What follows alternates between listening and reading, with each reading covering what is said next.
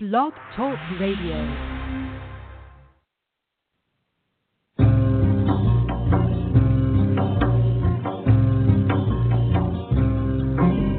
Spirit of the plant has come to me in the form of a beautiful dancing green woman.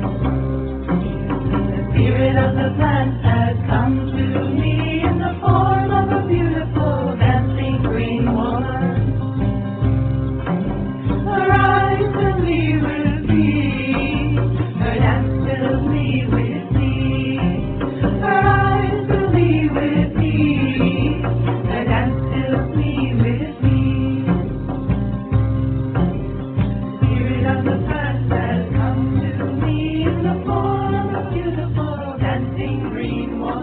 Hello and welcome. We're so glad to have you with us here this evening on Ask Herbal Health Expert Susun Weed, a two hour radio show each Tuesday night. Herbal medicine is people's medicine, simple, safe, effective. Please bring your curiosity and health questions. Susun will enlighten, surprise, and delight you.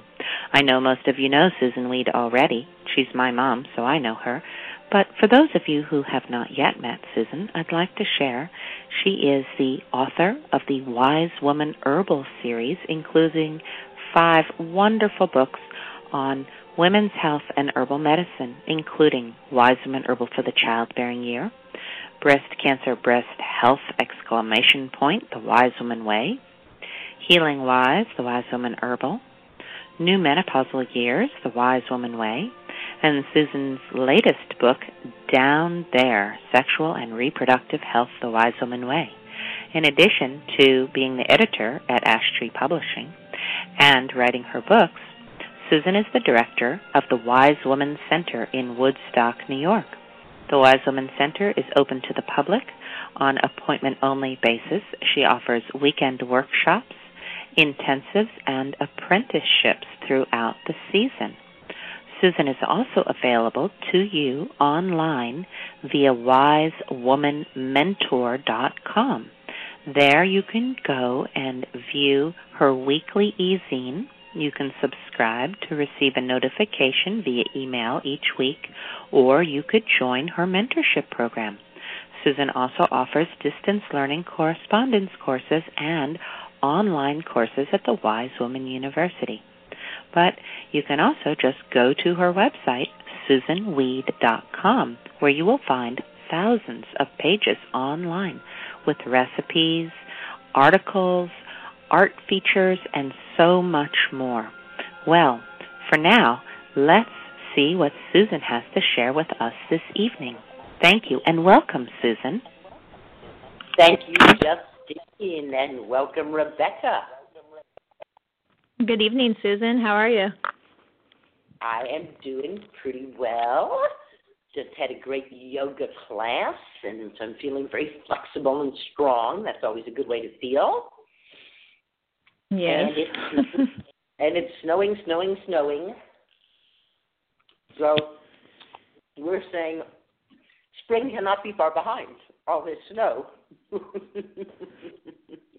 yeah, we're hoping for that too. It stopped snowing here, but it's still cold here. For here, it's cold. It's like in the low 30s. So Ooh. we're hoping we don't get any more snow, but it is in the forecast for this week, so we'll see. Oh, yeah, yeah, yeah. Yeah. those, cold, those cold northern winds are still blowing. mhm. Yeah, Yeah, and I mean for here it gets it feels really cold when it's when it's this cold here because it's so like uh he, kind of like moist here, you know. So it holds Right. that coldness. Yeah. Yeah.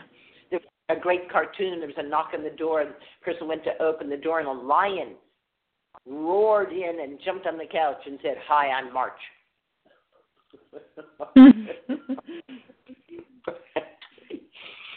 Uh, that's the old saying, right? March comes in like a lion, but goes out like a lamb. Hmm. Mhm. Hmm Tonight we are going to be talking with Shonagh Home and finding out about the chapter that she contributed to the upcoming book, Psychedelic Mysteries of the Feminine. Wow. She is the author of Ix Chel Wisdom, Seven Teachings from the Mayan Sacred Feminine, and a whole bunch of other stuff. So hang in there at 9 o'clock my time, whatever it will be your time, or an hour and a half from now, we will be talking to Shonagh Home.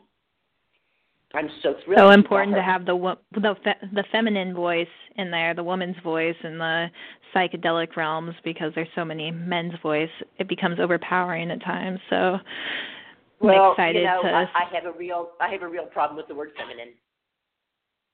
Because Okay. feminine is a cultural construct and it changes from place to place and time to time and it's pretty meaningless. Female Mhm. is not a cultural construct and it does not change. What is female is female. We can be fluid. We can be gender fluid all we want to, but you have either XX in every one of your cells, meaning you're female, or you don't, meaning you're not female. It's as simple as that. And I know a Mhm. lot of Yeah. females. I know a lot of females who ain't very feminine. When I got on my Kevlar chaps and I'm running a chainsaw, I'm not real feminine, am I? But I sure am female. Yeah, I So hear you. I, pers- Mhm. I personally would never buy a book that said psychedelic mysteries of the feminine. I simply wouldn't be interested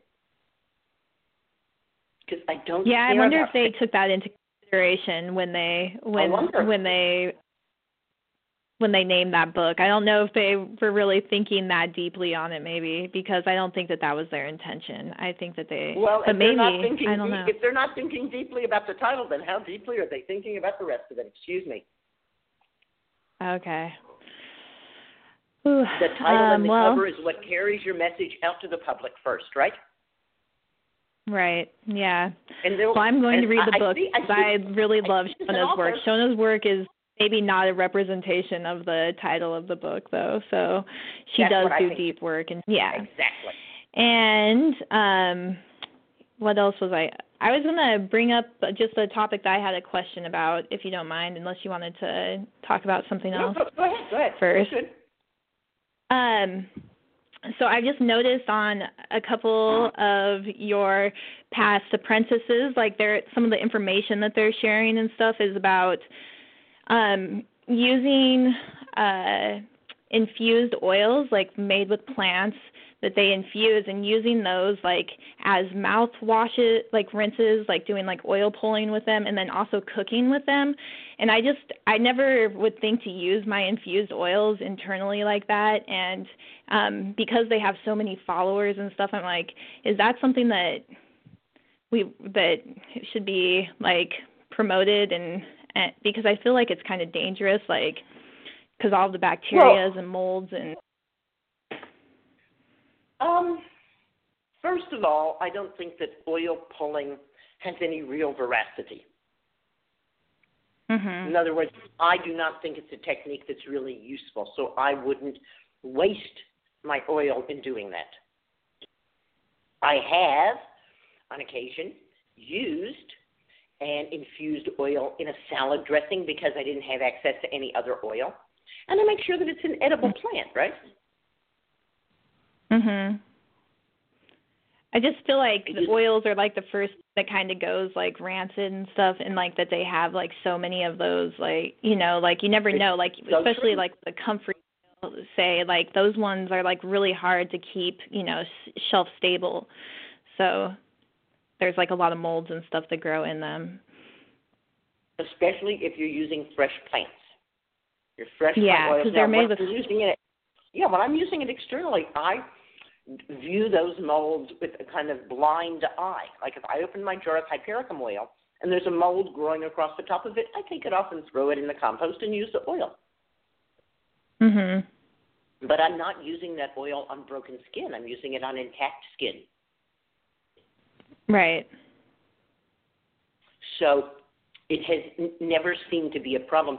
There are certainly situations, it's not common, but there are a few situations in which someone has gotten into big trouble from using an ointment with beeswax because the beeswax forms an unbreathable layer on the skin.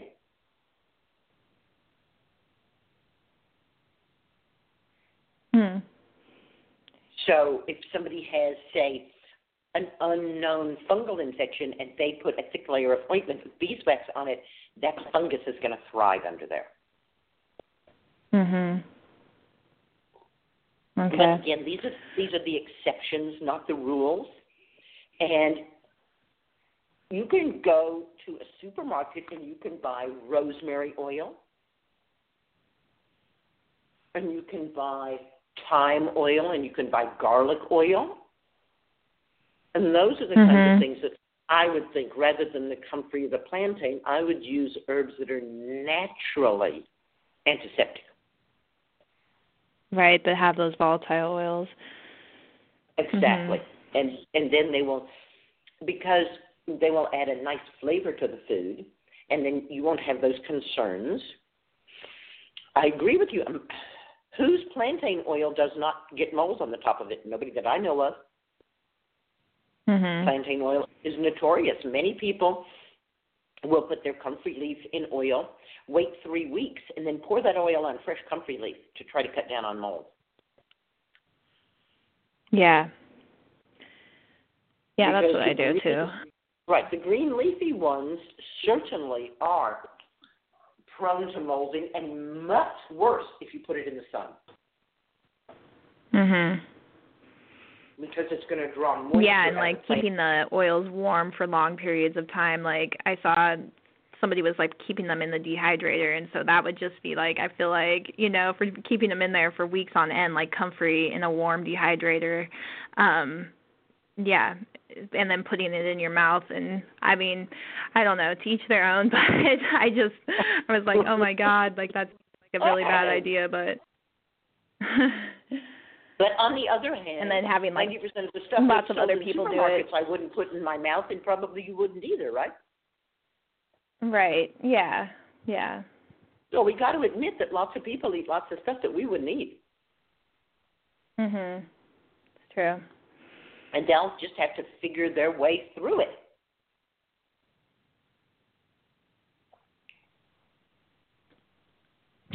So I don't think that Mhm. it's wrong, but I think you have a very good point that it could be for some people mildly dangerous. Mhm. I have a couple of students who've had organ transplants. I certainly wouldn't want to see them putting infused oils on their food. Mhm.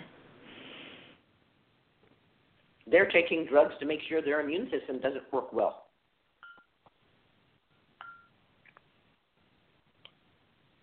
Right. So, n- not a place for risky behavior.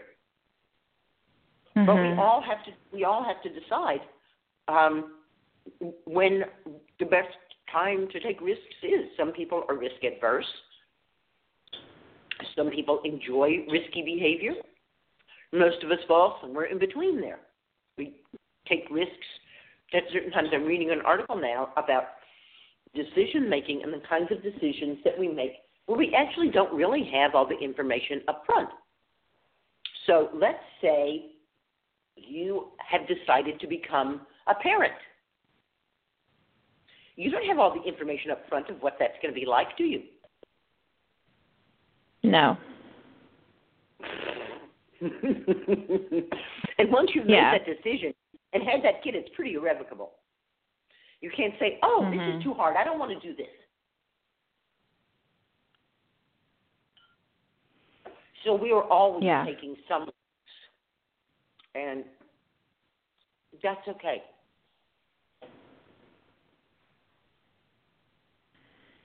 Yeah. I guess just navigating through it and learning through it is is the important part. Yeah. Yeah. I think compared, you know, to the uh, risks that are out there, that this is a pretty small one. Okay.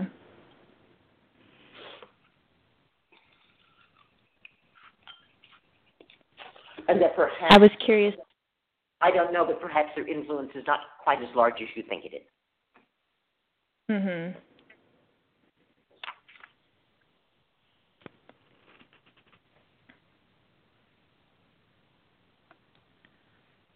Okay. Always hard- Well, I was always hard. I ask um, neck and rose herbs, if they thought that my teaching people about infusions had changed the way they sold herbs, I said absolutely. But they mm-hmm. used to sell herbs by the ounce, and now they sell them by the pound.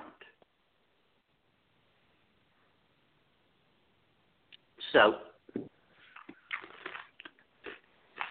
those are the kind of interesting changes that I'm looking to make in people to get herbs into our daily life rather than having them be off on the side. Right. Yeah. Yeah, and our guest tonight actually stayed at her place and I got to she had she had your book a couple of your books but then when I came there I brought some infusion herbs and now she's she's making them too so Hooray for you. Got- Thanks, Rebecca. got to share our medicine ways with each other. Yeah. All right. So yeah, people And people that catch on pretty quick. Not that it enriches me financially in any way at all for people to drink infusion, but it enriches my life because I think healthier people are happier people, and I want a happier world. Yes, I agree. In fact, at one of the ceremonies that I did with my mentor, Jean Houston, I had to make a commitment, and the commitment that I made was to do as much as I could in my life to raise everybody's endorphin levels.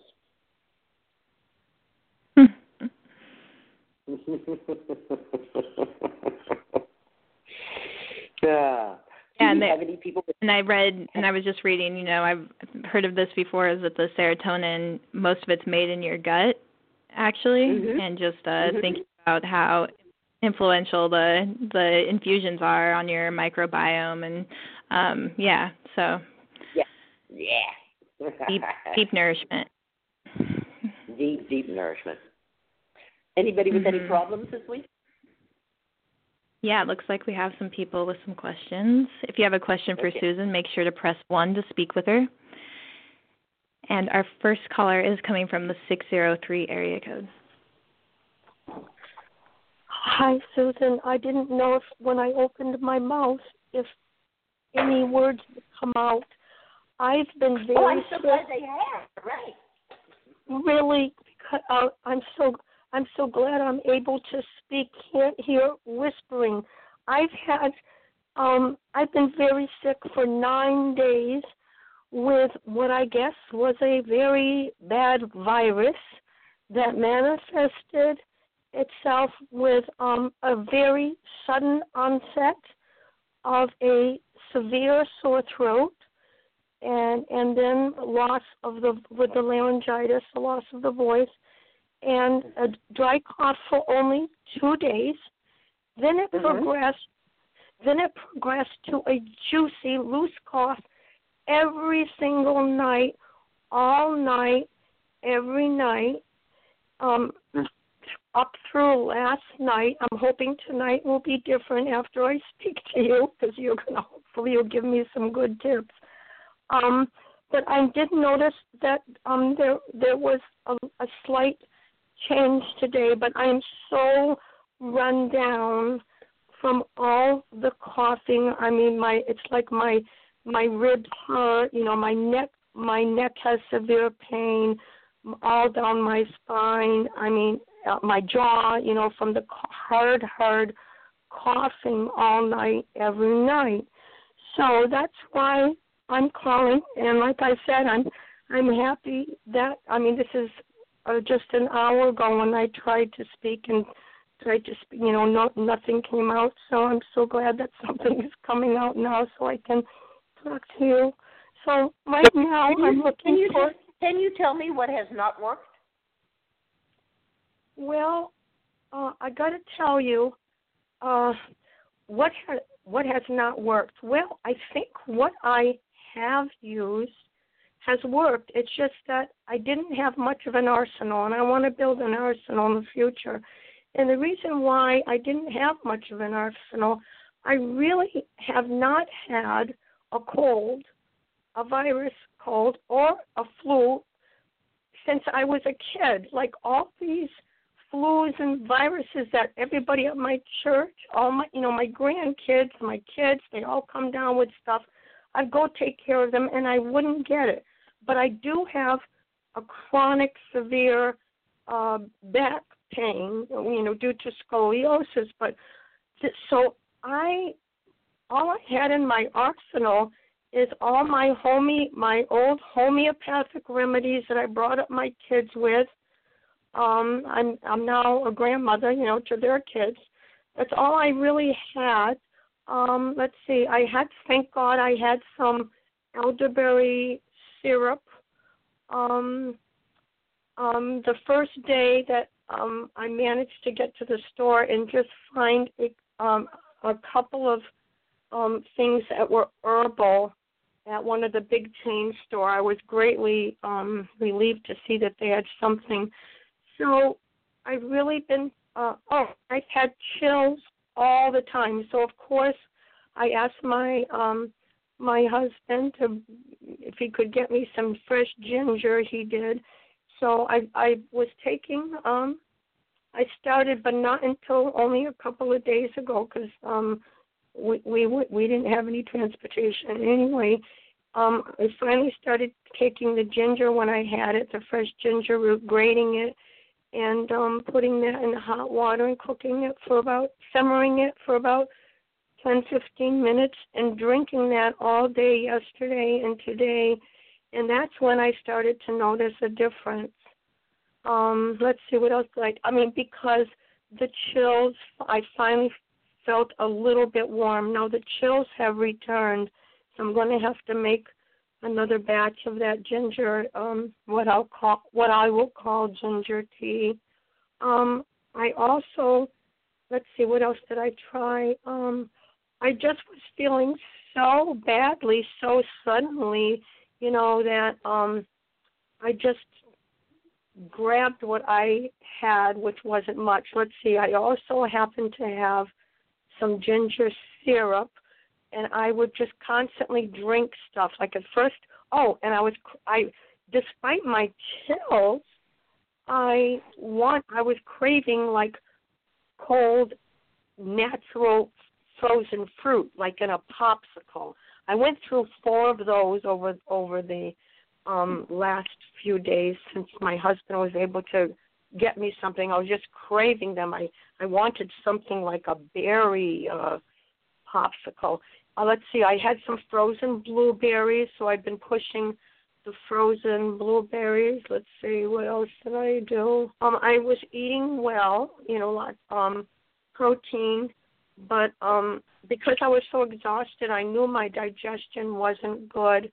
So I did have on hand a digestive tincture of some sort. So I did utilize that. Now all these things um were kind of old and I was shocked when I looked at the bottle and I said I said, "Oh heck, I'm not going to bother um looking at the expiration date because some of them were so old." I said, "This is all I've got. You're going to work for me if anything's going to work." So anyway, so what I did use didn't hurt me. Um but it was it's just been so difficult. Uh, like I said, I really didn't notice a change until today, uh, and finally I feel like I made progress. So when I wasn't making progress, I would switch from one homeopathic to another, and I really didn't have a good selection of homeopathics. I remember, you know, there um, when I was treating my kids, you know, I I had a lot of them but through the years they got used up and because I never got sick and my kids were gone and my kids uh pretty much used them up um like I didn't have one like I still don't have one for chills. I I, I know there was one for chills. Um um let me see so what else I've been doing I I ha- I didn't even have the energy to write anything down so I'm just doing this from memory the things I've That's tried fine. oh, That's not a problem. What I would like to say is, first of all, body's ability to get sick is one of the first signs of health that I look for. So basically, what you're telling me is that you have been unhealthy for a long time because your I body has not, so yes because I body has so. not been able to get sick. yes I believe so When we don't get a cold or a flu within a three-year span, look for what's going on because it's normal to get a cold or flu. You don't have to suffer with it. It doesn't have to be forever. But, you know, a little bit of a cold or a little bit of a flu, it's kind of along the lines of we find that people who have allergies, especially pollen allergies, are a lot less likely to get cancer because their immune system is being activated more Uh-huh. due to the al- due to the allergies, right? So the idea that perfect health means nothing changes is, to my mind, um, one of the worst things that the scientific tradition has tried to tell us that we should be Yes. like machines. We're not like machines. So Mhm. hooray that you got sick. The second Yes, thing yes. the second thing is that you can go to YouTube. You may know that I have hundreds of YouTubes. And one of the very first YouTubes that I made was a YouTube about hot colds and cold colds and how they differ and how they can switch back and forth and how we can work with that to become healthier. The third thing I would say is that Samuel Hahnemann, the father of homeopathy, is grinding his teeth and doing a jig in his grave about what you're doing with the homeopathic remedies. As far as Hahnemann was concerned, to use a homeopathic remedy, you take a thorough analysis of the person, which should the usual intake is to the one remedy which is taken once for that person. Right. That's true. That's what I did with my kids. I would, yeah, I, So exactly. this kind of shotgun approach, I'll take a little of this or a little of that, is like, oi, right? Oh no, I would take I would take one. I'm sorry, I didn't explain myself thoroughly. I would take one and wait, and when no, that one didn't did nothing, then I would choose another one because you know I, I tried to Hahnemann, find the one. Hahnemann believed Hahnemann believes that he permanently ruined his wife's health by giving her the wrong remedy. I don't know if it's true or not that he did, but that's what he believed. He does Wow. not he does not think that you should just mess around with homeopathic remedies and try them to see if they'll work. Right, right. Now, grant, granted that homeopathy is pure mind medicine. There's no atom of any herb in any of those homeopathic remedies. So, if we're going to use mind medicine, and we don't want to go into this whole homeopathic thing, which is a wonderful thing to go into, uh, then what I what I suggest to people is put the homeopathy aside and choose another way to engage your mind. because that's what mind medicine is. Mind medicine is I'm going to engage my mind to envision and perceive the state that I would like to be in. And then let's talk about some herbs. I personally would never call my herbal remedies an arsenal, but maybe that's just because I'm a pacifist. So I don't see herbs as guns or bullets or any kind of weapon at all. I see them as allies. I see the herbs that I use as green allies. We're working together toward a common end. I was very moved. Elizabeth Kubler Ross told us once about a, a man that that she was working with who had cancer, and um, she said to him, "You must imagine your body destroying the cancer." And he said, "I'm sorry, I'm a Quaker. I am I'm a pacifist. We simply do not destroy anything." And Elizabeth said she looked at him and said, "Well, then figure it out." And when she came back the next week, he said, "My immune system is lovingly carrying the cancer away." It's not an arsenal. It's a group of friends that you have on hand. yeah. So I think it's a great idea. I really support you. Uh, you know, this year, look around you. Can you make some elderberry things yourself? Can you make some mullein things yourself? What kinds of things are good for the lungs?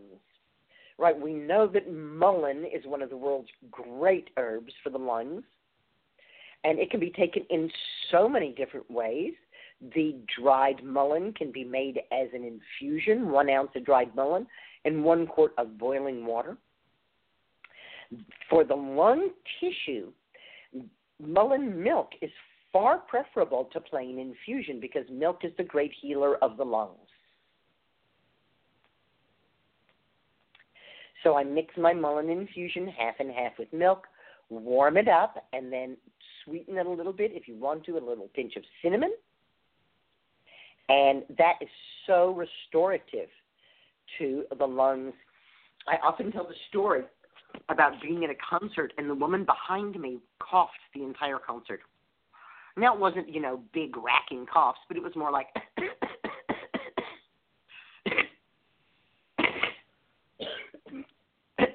right?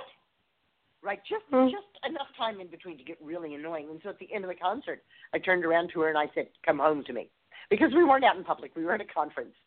So she came back with me to my place, and I gave her some mullein tincture, and I said, "Get some water, put a dropper full of this mullein tincture in the water, and drink it now." And then she went to give the tincture back to me, and I said, "No, take it back to your place. Take another dropper full before you go to sleep, and if you need to, take it in the morning." She came and returned it to me in the morning. She said, "I didn't need one this morning. My cough is gone." Wow. So that's mullein leaf tincture. It's very easily made from mullein leaves.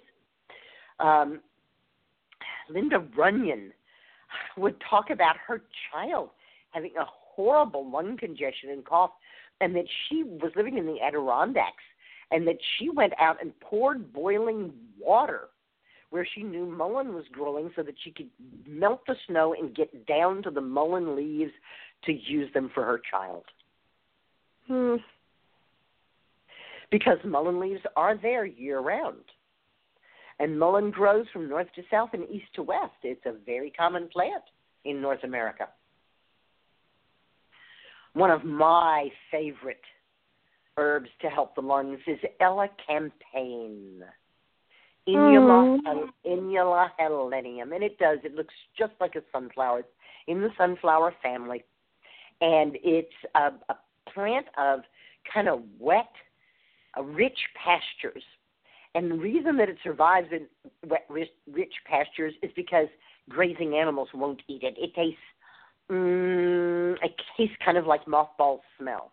So I'm sure it's not a very attractive, you know, munch for horses or cows.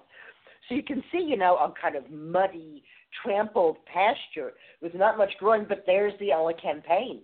It's a perennial plant, and the root of the elecampane is made into a tincture.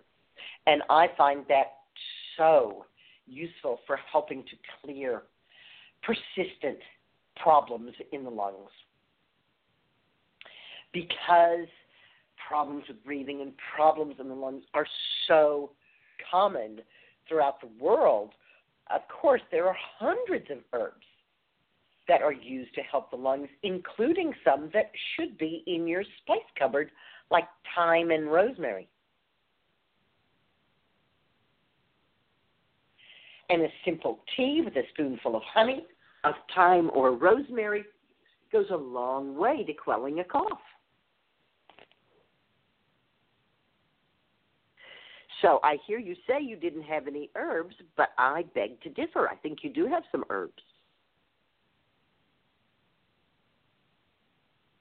Mhm. Mm-hmm.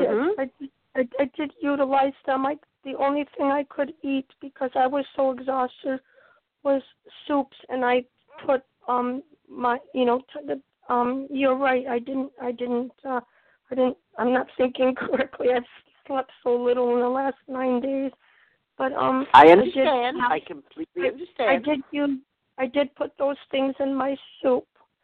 That's and good. um and I continued with your infusions that you recommend. I That's you know wonderful. I continued, I continued Good. drinking those, but just um uh-huh. you know lots of Now, herbs and I, and even spices. I and also think, and it's just my thought, I really don't know. You may know better than I. It's certainly true. It's your body. But I think this is a bacterial infection, not a viral infection. I wondered about that. Can you explain more about that? Viral infections tend to run their course, bacterial infections tend to linger. Yes. Okay. So, so uh, some antibacterial like echinacea.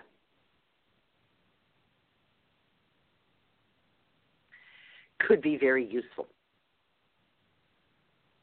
Could you explain more how you would use utilize that in my situation? Yes, and again, you can find a YouTube that shows me making echinacea tincture from the dried root that you can buy. And once you've made your echinacea tincture, it's available for you to take anytime there's a bacterial infection. The dosage that I find useful is one drop for every two pounds of body weight. So if you weigh 100 pounds, that's 50 drops or two dropperfuls, and you can rack that up if you weigh more or bring it down if you weigh less. And when there's strong signs of infection, I might use that every hour or two. As those signs of infection abate, and I would drop back to every three or four hours, and eventually I would get to every eight hours, and that would be three doses a day. And at that point, you can kind of see where you're at and if you need to do it any more or any less. Um, kind of one of the shocking things that has happened in modern medicine is the understanding that taking antibiotics, um, which are not antiviral, they're antibacterial, for a full course is what has bred antibiotic resistant organisms. And that the best thing to do is that once we have cleared the infection, stop taking the anti infective agent, whether it's an antibiotic or echinacea. Oh. Okay. So I hope that gives you a few things that you can do. And I appreciate your call. And I'm going to say green blessings and good night. Thank you. Um, I will call you and let you know how it goes because I still don't have.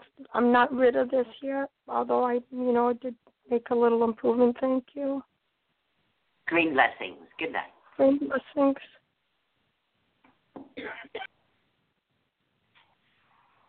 Our next caller is coming from the 919 area code. Hello. Hi. Hi, Susun. I'm going to be quiet because I have my sleeping children here with me, but I'm so excited to talk to you. Thank you. Um, the last caller, it was all really useful information for me. My um, almost three year old has a croupy cough for probably like the fifth or sixth time in his life. Mm. And um a couple of times when he was a little baby, we took him to the hospital just because I really didn't know what was going on. Exactly. And now, yeah, and now I know, but it still it still freaks me out every time it has happened. So um It's so awful My- to see your child being sick. It's really the worst it is. thing. It's the worst, and it's it's also just like kind. I don't know. It's very lots of emotions. but Yes. um, but my just a quick question about that. I you know I'm familiar with a lot of um, your remedies for coughs and lung issues. Um, I have used up all my dried mullein that I made this year, and um, so I'm gonna maybe go get some mullein tincture but because this is like a trend for him, would you recommend that like if he starts to get a cough or a cold, that I like immediately start with something like mullein tincture or elecampane tincture? Um, Well, there's Like a on big difference between there's a big difference between mullein and elecampane. right, right. Right. So certainly, using mullein is something that we can do at the at the start of anything, or even just to preserve good health. Yeah. mhm. I don't take elecampane unless I think I really need it. Okay. Right. I think of it as um, stronger in its action, and Mhm. it's not very tasty. Right. Right. Whereas the mullein can be made extremely tasty. Yeah, I was making the infusions out of it and it's delicious. Isn't it? You know Yeah, there are the wonderful there are wonderful places that sell dried herbs in the United States by mail, Yeah, I should do that. and you can order and have it within a week. Okay. I'm going to do that. Yeah, I didn't think I don't know why. It's always when they get sick that you're like, "God, why don't I have that?" Yeah, I mean I have a certain you know stock of herbs that I like to keep on hand for infusion, and I you know look every so often and see what I need to to get more of so that I don't run out. and I think that is important. And it's a it's a place that I have um, so happily seen people come to. You know that they get interested in herbal medicine, and then like the caller before you, they're like, oh, I want to use the herbs, but I don't have any. And then by the next year, they have some, and then by the year after that, they're like, oh yes, whatever's going on, I got the remedy for it. I've made them. Right. At my classes at the Wise Woman Center, every season I pass out a little herbalist to do list. Here's what you can do this month. You can use these herbs to make tinctures. You can use these herbs to dry for infusions. You can da da da da da. And some of my students said that it's taken them two or three years to complete everything on those lists. But once they have, they said it's almost like the party's over. Like, oh my gosh, now I don't need to make anything anymore. Right. I'm getting So there that- with all my tinctures. so, uh, but yeah, the of course, of course, that's not really true. You know, we always need a little more of this or a little more of that. Right. You know. All right. The other thing is um, that breathing is an, a way to express ourselves into the world, right? Mhm. Mhm. We take something that's in us and we put it out. And when that function is interfered with, especially in a child, then I find it worthwhile to ask myself or to ask the child is there anything going on in your life that is interfering with you bringing your voice out. Mhm. You didn't say how old the child was, but sometimes things like this happen at school, right? Right. He's little. He's like not quite three. Right. So, you know, even a child in pre-kindergarten may be told you're too loud. Well, the only thing I can think about is that we're all so loud that he and he's slow to talk. So it's Uh-huh. hard for him to to you know, like nobody can wait long enough for him to get a story out because Uh-huh. it takes him so long. Uh-huh. Yeah. So, Mm. when something is chronic, as you say, you know, when it's like his thing that's happening over and over again, that's when I start to ask these questions Okay. because it's not just a one-off thing, right? Right, right. This is a real, you know, opportunity to say, "What are you trying to tell me? Mhm. In what way can I help you be more comfortable in the world?" That's Mm, one of the things that we can do as parents, right? Mhm. So sometimes when there's any kind of disturbing to the breathing function, sometimes one thing that helps is singing. Okay. And maybe not right at the time when he's having the problem, but in between times Mhm. to have that sense of using the breath. All of my breath teachers have every single one of them told me that there's never a problem with inhale. The problem is always with the exhale. Mm. No matter what it looks like, the problem is always that the exhale is insufficient. And singing is exhale, exhale, exhale, isn't it? Okay.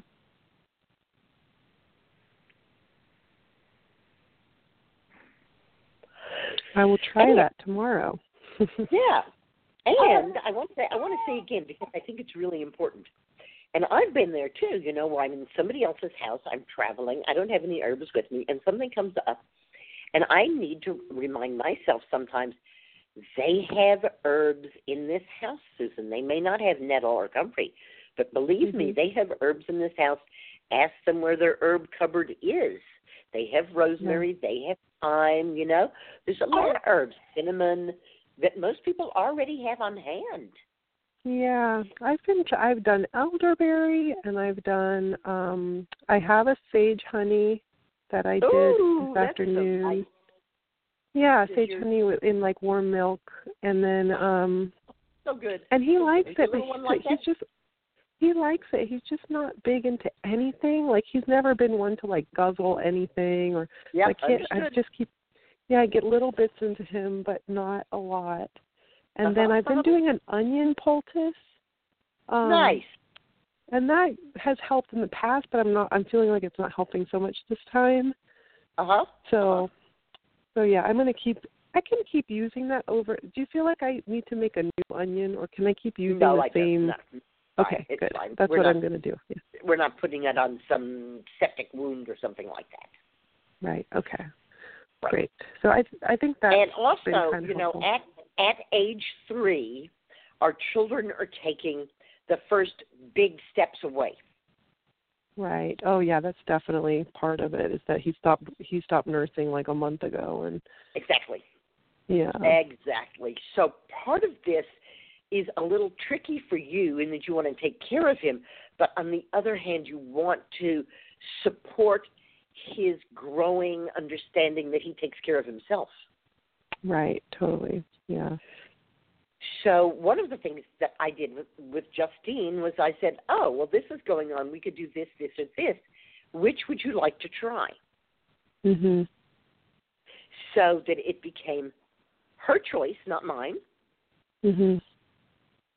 And then, to the extent that I could, um, I also got her in on the preparation of it, so that it was really hers, Yeah. and she felt some proprietary ownership of it. That it wasn't just something mom was saying, but that she had chosen it and she had made it, and now she was going to heal herself. Yeah.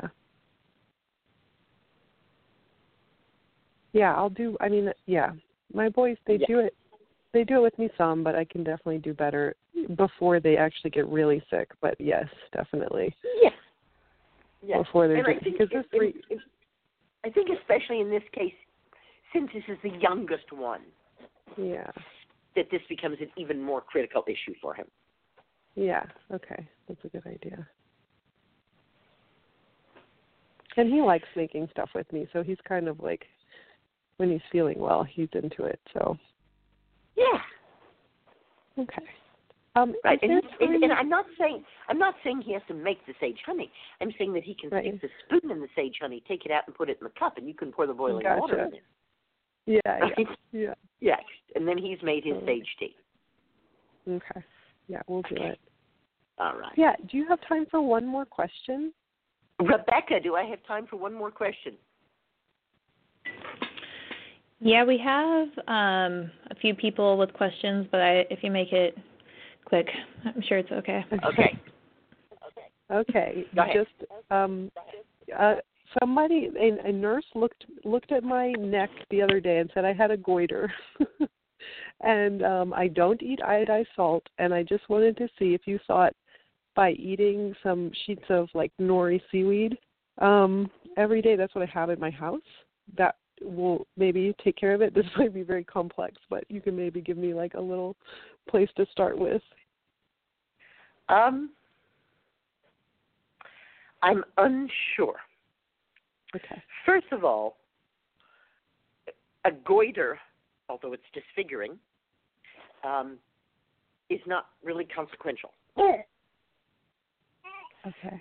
I was pretty sh- I was pretty shocked when I studied in Switzerland at how many people in Switzerland had goiters Uh-huh. because of course there's let's face it not a lot of seafood in the Alps. Mm. And so I asked about that, and they said, "Oh yeah, well it's it's common. We don't even treat it. We don't even think about it." And then I'm also kind of half remembering a story that Ryan Drum was telling us about this village in Japan where the women ate so much seaweed that they got goiters.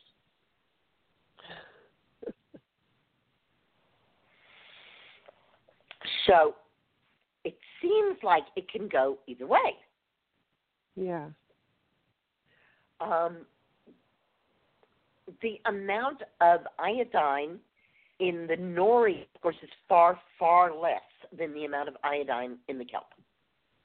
Okay. a few years ago, I said to Ryan, I said, okay, Ryan, you know, nori is like coming on strong, and it's in all the supermarkets now, and you can buy all these little nori sheets. It still count as it seaweed? He says, yes, yes, yes, it still counts. I said, but it's flat and it's been processed. He says it's minimally processed. It's just you know ground up and then put on like drying racks, like paper would be dried, and then peeled off those racks. Obviously, a seaweed does not grow flat in the ocean, right? So, of all the seaweeds we can buy, nori is the most processed Uh huh. and has the least iodine. So it's the least helpful. But uh, but Ryan said it counts, and I'm happy to see it counts. I'm happy to see people eating it. I got nothing against it. But get yourself some kombu. Get yourself some wakame, Okay.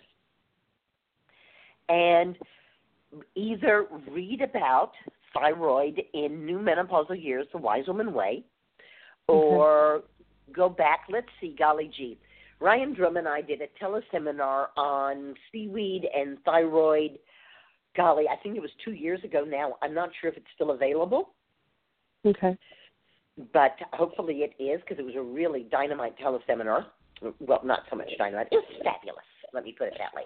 It was so much good information in that um, that particular teleseminar, and I uh, really picked his brain for my section on thyroid in new menopausal years, the wise woman way. And and some of them say, "Oh, well, I'm still in my childbearing years." I'm like, "Yeah, well, you know what? You're going to hit menopause, so it's okay. You could go ahead and get the book now." yeah. And that- Definitely. subtitle for that book is for women 30 to 90. Yes. I love that book. Great. So that should give you um, some more info on um, what's going on and if seaweed can help you. And again, the seaweed that Ryan uses to help the thyroid is is a special kind of seaweed called fucus. Okay. And you know, as I'm saying, oh well, the kelp is so much so much more what we need than the nori, and the fucus is like so much more even than the kelp. Where do you get? Where do you buy yours? Well, Larch Hanson, Maine Seaweed, I believe is his brand name, sells fabulous seaweed. Okay. Ryan Drum himself, I think, still sells kelp and fucus. Okay. And of course, having done this for so long, I also have friends who harvest and send me part of their harvest. Thank you, thank you, thank you. Right. As a matter of fact, uh, recently I got a, a bag that said nori for Susun, and it was all you know, like the real nori out of the ocean, all crumpled up, and oh, it was just so beautiful. Hmm. Awesome. I will look into those then and start Yeah, trying to and- add that to my know, diet. Right. And if you're really concerned, there's nothing wrong with iodized salt. Say that again? There's nothing wrong with iodized salt if you're really Sure. concerned. yeah. Right. Yeah, I know. It's just like a habit of I've gotten into not not buying it, you know? I But understand. yeah. Yeah. But seaweed has so many other benefits, so I'm gonna go that route and then maybe Yes.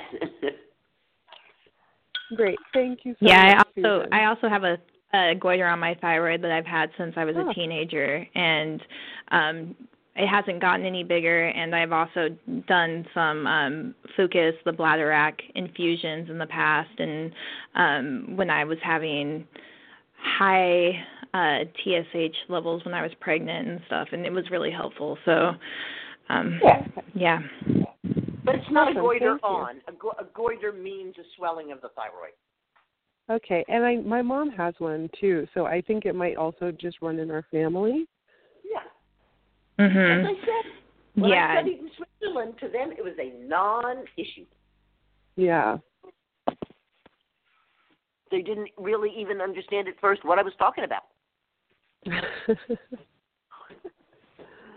yeah. That's amazing. Okay, Awesome. that's Well, our quick thank you. and now I will say green blessings and good night to you. Thank you so much, Susun and Rebecca. Have a great night. Thank you. You too.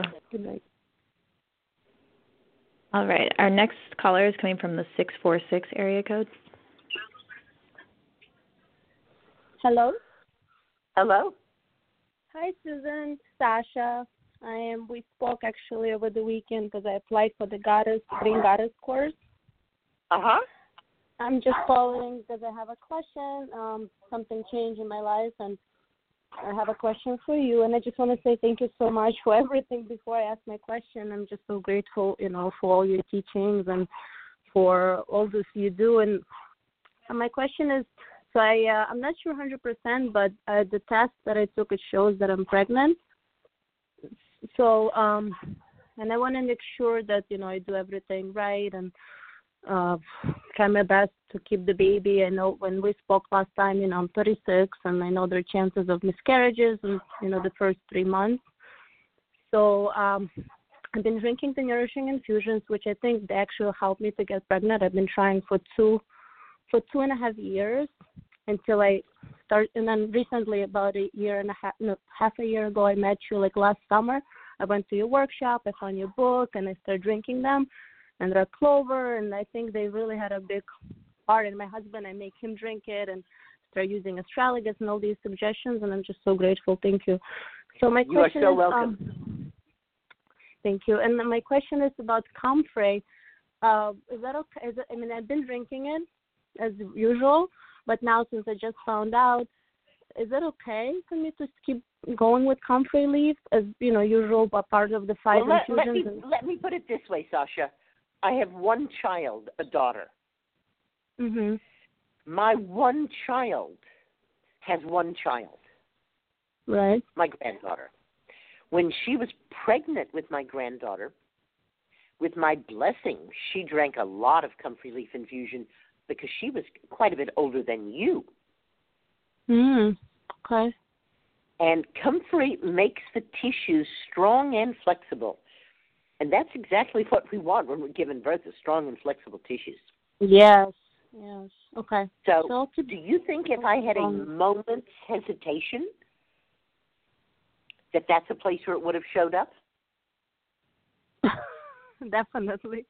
As a mother, I, I can only imagine all the instincts kick in. Of course, you would you would never So, not that. only that, she continued to drink lavish amounts of comfrey after Monica Jean was born. And when she was nursing Monica Jean, she continued to drink comfrey, and Monica Jean started drinking comfrey. As a matter of Mm. fact, you know what our ideal is from breast to infusion. Yes, yes, I agree with that. I feel like these Yeah, infusions the, the, really the first the first fluid that baby gets that isn't breast milk is infusion, and they love it. the nettle any of them. They like them all, and they will often ask for them by name. Wow, it's amazing. Wow, they Yeah. intuitively know what's good for their bodies, and it Of does course, feel nourishing to drink them. Hmm? Yeah. Yes. So that's Okay, what I so would that's what I would say is treat yourself very well. If you're treating yourself well, then you're treating your baby well. That's true. Yes. I'll do that. And then um raspberry leaf I can drink as as of like now. It's it's only been like a month and one day basically since I'm conceived. I guess that would count because they count since your last period. And I just found Okay. out because Are you are you are you involving yourself in the medical profession at all with this? Um yes. I'm gonna go to the all right, doctor my and do blood. very important advice here. Mhm. Very, very important advice. You must buy yourself two weeks right now. If your last period was a month ago and a doctor asks you, your last period was two weeks ago. Hmm. Because many states have very severe laws about how long you can be pregnant. As a matter of fact, the modern move is to induce labor a week early. Oh. Why? in many places, even if you're working with a midwife, will not let you go more than five or six days over your due date. So buy yourself that two weeks right now by lying.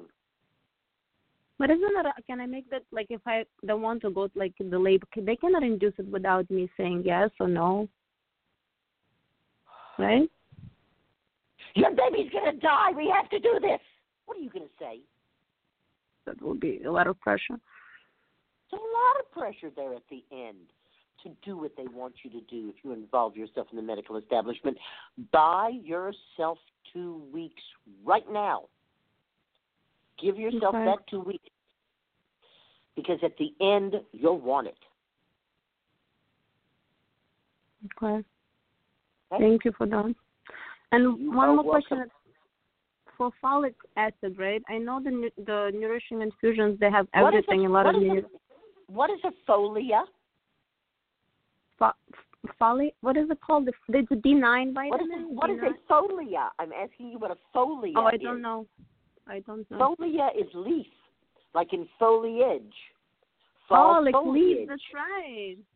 Every leaf contains folate, which is the naturally occurring form. Folic acid does not occur in nature; it's a synthetic. As long as I, I don't need to So take a long as you are drinking nourishing herbal infusions, prenatal vitamins are only a big problem. That's what I was thinking. I just want to confirm with you. I'm not gonna.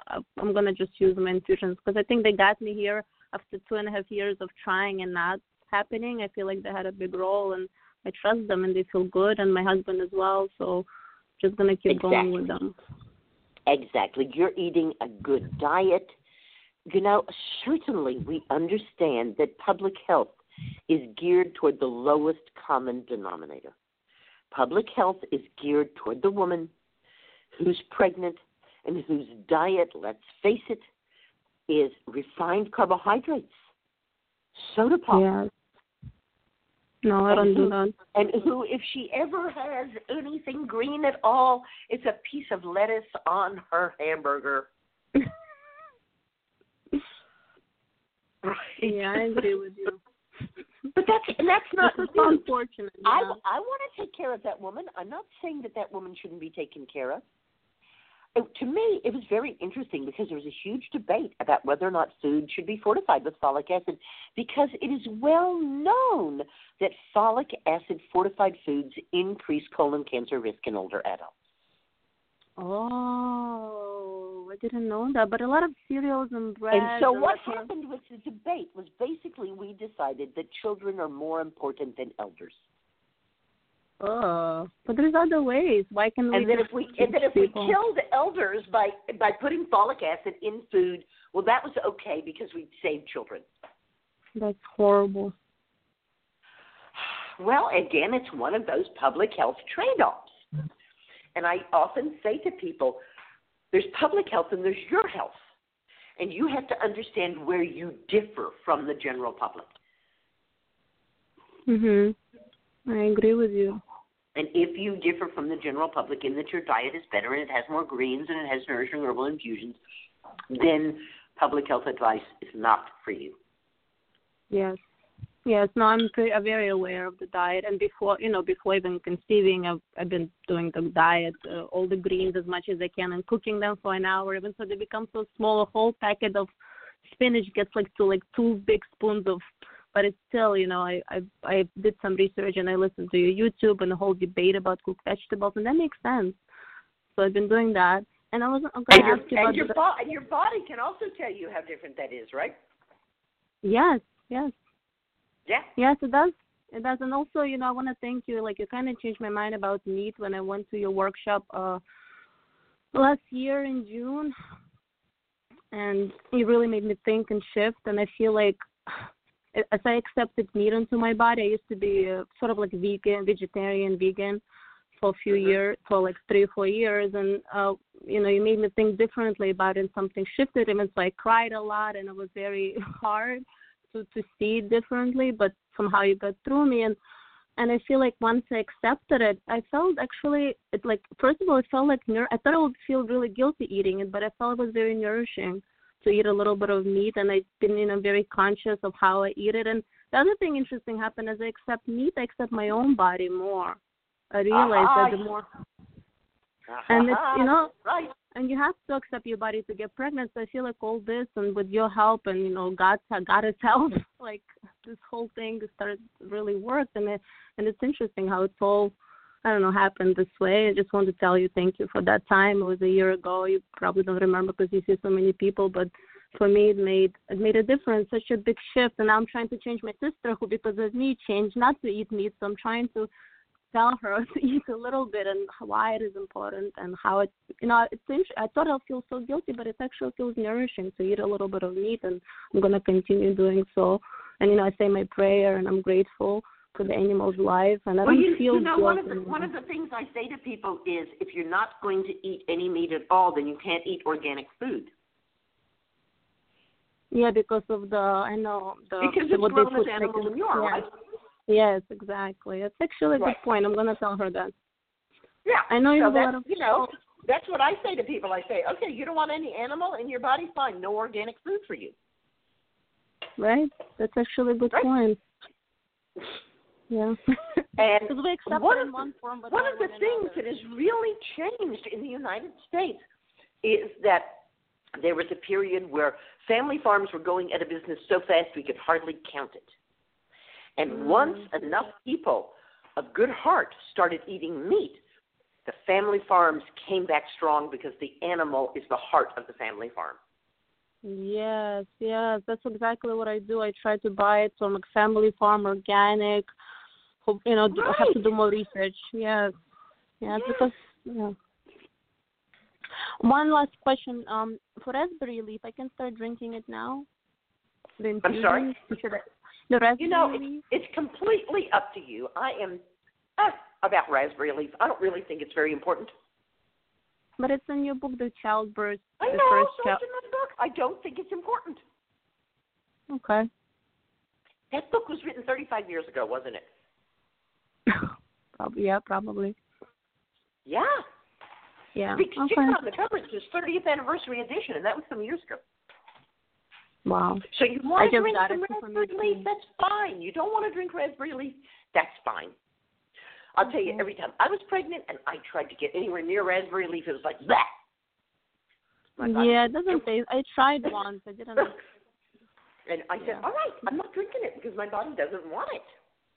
Okay, I have to force try and see myself. how Right? There's some there's and there's not much information in that very first book about the nourishing herbal infusions, which over the past 35 years I have come more and more to understand how important they are for everybody. Yes, yes, I can see it in my own life, and I've been, you know, promoting it Yeah. to my mom, to my sister, to my grandma, to everybody like that I can that see me doing it, and I really believe in them as well because it actually I don't know, like I said, it helped. I think they helped me to conceive. And last last question is about the mm, like I know you know there's a big chance to miscarry, and first of all because of my age, and, second because it's for first three months. Is there anything I can do except you know staying calm, relaxed, and eating well? To like, is there any herb I can use or? I don't have any history. This is my first time. Approximate, approximately 20 to 30 percent of all pregnancies end in miscarriage in the first three months. Yeah. Why would that be so? Why would your body decide to miscarry? Your body would decide to miscarry because at that point it says, oh, this is not good enough for us to put our resources into. Let's try again. Right. It's not so a just failure. trust? It's not a failure. It's not that you haven't done something right. It's that your body has made a decision that this conception eh, isn't good enough for whatever reason. Because it's not just you. I'm going to assume that your husband is the same age. He's older. He's forty. He's older. Well, you know what? His genetic material is I dangling know, out there between his legs, and it's in far worse shape than your genetic material is. And he's contributed half. And so, somewhere in that first three months, if your body says, eh, "I'm sorry, you know, this just isn't good enough," then it's okay. Try again. It's all right. No but. I tried for two and a half years. At this, once you've gotten pregnant, once you've gotten pregnant, believe me, you'll be able to get pregnant again easily. Okay. I Okay. trust you. All right. All right. Thank Green you, thank you so much. Thank you, Green Good blessings. Bye. Good night. Good night. Good night. The next caller is coming from a private phone number. Hi, Susun. Thank you for taking the call. And thank you so much. I waited till the end here because I don't want to be greedy, but thank you for catalyzing my um interest in Hildegard because she's amazing. You told me that last week. I wanted to ask you a quick question about um I, I asked you about my dogs last week, which they're much better, thank you. Um Well, I'm so happy. but I didn't ask you about myself, which is the problem I need to have beside I need to have solved besides the fact that I don't speak clearly as you've pointed out and thank you so much for that. Um Susun, I keep waking up with a sort of like an itch behind my hairline and and sometimes in between my breasts and I feel like I, and I do I do drink daily religiously my herbal infusions and I just wondered if you had any any any take on that. And I wondered if it was related to my animals being itchy, which they're actually not anymore. You know, itch is a big question mark. We don't Okay. really understand what makes us itch, and we do not understand people's differing reactions to that. If I'm in Costa Rica and I'm bitten by sand fleas, I'm going to itch myself in my sleep to the point where I bleed. Me too. Me too. I do that too. And there are other people I've seen with just as many bites, and they don't itch them at all. And I say, doesn't it itch? And they say, yeah, but I don't have to itch it. Well, I don't. Ha- I don't have a choice. No, I, I'll do it unconsciously, just like that, and I'll I'll rip it to shreds. Yeah, yeah, yeah. So we don't we don't understand that. We don't understand why some people are more sensitive. I mean, that we we are not you know even on the far end of that scale. There are people who are who have actually itched their scalp until they broke through their skull to their brain. Oh my god! Oh my god! So we're we're kind of like a midline here with itchiness. the remedies Oh. you use for the dogs should help you, like plantain oil. Uh huh. Okay. Okay. Okay. Or I'll just do that. Or as Juliette de Baïracli Levy once said when asked, "Why don't you write an herbal for people?" She looked rather dumbfounded, and she said, "Well, everything I say about the animals can be used for people." well, it's funny. You know, I buy their food first because I make them real food, and if I get hungry or broke, I just eat their food because it's good and it's organic and it's meat and it's fine. so, Exactly. I just, I really, more than anything, just quickly wanted to say thank you so much, uh, just for catalyzing everything I learned. And actually, I do have one more question, Susun. I don't know why lately, uh, besides this itch, I just feel, I don't know, just odd in this season change. Um, I'm wondering, I have this like urge to have a different, uh, uh, uh, like more herbal infusion. Like I almost feel like at night I want to make double. Is that That's odd? No, it's not a problem at all. How old are you right now, if you don't mind my asking? Sixty-two. Sixty-two. Yep. Yeah, I think that's very reasonable. Like I You just want want more. Like I'm mad that it's ended. You know, I finished the jug and I'm just like, yeah, I want another one. Good. That's fine. Okay. No problem. Okay. Okay. Thank you so much, and green blessings to you.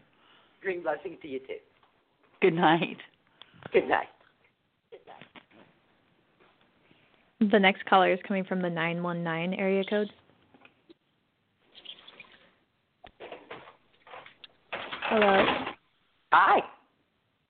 Hi. Um, this seems to be the night of mullein, All right. which is mullein party. Um, I'm actually drink, drinking a cup right now with milk and honey and cinnamon. It's delicious. Yay, mullein. Um, besides it tasting delicious and the benefits for your lungs, I was just curious what else mullein was good for. Because I drink it sometimes when I don't even have lung congestion or a cough or a cold. you know, we've all played the game called telephone, where there's a group of people and you sit in a circle and somebody whispers something to one person and that person then whispers it to the next and it goes around the circle. And of course, by the time it gets to the last person, it's quite distorted, isn't it? Yes, it is. I've been listening the whole time too, and it's so funny. I was going to call in tonight and ask about mullein, and Right. you know? Everybody's So- been talking so- about it. Right. So I think something similar to that happens as our cells reproduce. So we are making new lung cells, right? yes. And how does that new lung cell know how to be a lung cell? Well, it gets told, piss, piss, piss, piss, piss. This is how you do it. And I think that eventually the original message gets distorted. This is kind of an imaginative way to put it. But to me, there are certain plants that contain the original message. And mullein contains the original message for lung cell production. Okay. So that when we are drinking mullein, that mullein goes to the lungs and says, "Everybody, listen up. This is what this is what the message is." And people notice. It's hard not to notice that mullein likes to grow by roads. One of the biggest patches of mullein I ever saw was at Findhorn, which was growing on an old war airstrip. And so to me, this desire of mullein to grow at edges and edges where the air quality will be disturbed also tells me that mullein functions as part of the lungs of the earth. Mhm. And so it's not just the original message to human lung tissue that mullein brings into our bodies, but it's a deeper message of planetary breathing. We talk about feeling our energy at one with the earth. We talk about having our heartbeat be at one with the earth. But breathing is part of being at one with the earth. In fact, it's the least imaginative way to be at one with the earth because we are literally, not figuratively, but literally, exchanging atoms with plants when we breathe. It's really cool. Yeah, so I think mullein expands and magnifies that entire process. Cheers to mullein. Well, good to hooray. know. Yes, cheers. I'm drinking my cup right now. All right. Thank you. Green blessings. Good night. Green blessings. Good night. Okay, 10 minutes until we talk to Shonagh. Yes, and this is the last caller with their hand raised at this time. So And the next caller is coming from the remind next. people that if you have a question and you're wondering why we haven't called on you, you have to press 1. Yes, and this caller is coming from the 903 area code. Good evening. Hi. Hi. Good to talk to you again. Um, I'm kind of on the mullein bandwagon here tonight. Um, also, I well, I I was I wanted to call and tell you thank you for everything. Um, the infusions that I started since working with you last August um, have really made a difference. I know you hear that a lot, but kind of like some of the other people have been saying that they they call to you when when you need them like you i can start to tell now when i need to do one versus another you know in my rotation like my rotation doesn't stay exactly the same every week it changes based on my body will literally say no i want this one this time um yes. and and I've got my young daughter who loves them as well. And so she's she's doing them and she'll share what she's feeling. And she'll say, "Yeah, I want more of that one, mommy," or "No, let's do that one." You know, and, and she knows them, the the the main ones. Um you also had had me add astragalus um, because uh, my husband had some some issues, and I found that I tried it as well, and I really really liked it because we've been doing some traveling and whatever, and and so I really just loved it. And so recently we had been with some people and gotten sick, and I was like, no, I need to get some astragalus. And between the nettle and the astragalus, our colds were gone. I mean, just the quickest I think I've ever gone through a cold. And not just gone through the cold and, oh, okay, it's over and I'm all right, you know, but felt good. Like, wow, I came through this and I feel even better on the other side. Um, taking the, the nourishing infusions and using them in this intuitive way. So, I'm super thankful for that. So then comes to mullein and my husband because he had an injury and he has some lung issues. Um, I gave him mullein. I just I was like, he's going through this cold thing and it's really hitting him hard with his lungs and the coughing and whatever. And I gave him the mullein and I tell you three doses of the mullein and boom, it was gone. Gone. And and his is usually more difficult. So I I'm really, really thankful for the mullein. Like, just thank you so much for that. Thanks, Mama Mullein, for growing on our roadsides, being so beautiful and so accessible to us. Yeah, exactly, exactly. Um, my my question tonight is um, we had talked briefly uh, two calls ago about story medicine, and that's one of yes. your seven medicines. And yes. I feel like I need help figuring out um, story medicine. Like I, I I get all the other things intellectually and but when it comes to the way I have been, I get stuck in those stories. And the story that you shared with me about the the dog bite really I've just been really letting that sink in, and I realized I have that a lot in my life. Every time I try to go and change the story, I kind of like fall off a cliff. So, could you give me a little something to grab a hold of to go in that direction of being able to create new stories? I'm not sure what you mean by falling off a cliff. I, I try to make a new story and I like walk off a cliff and there's nothing there. There's there's nothing. Nothing comes to me and I, I'm a writer, so it's odd to me that I can't recreate my stories. Could you give me an example? Are you willing um, to give an example?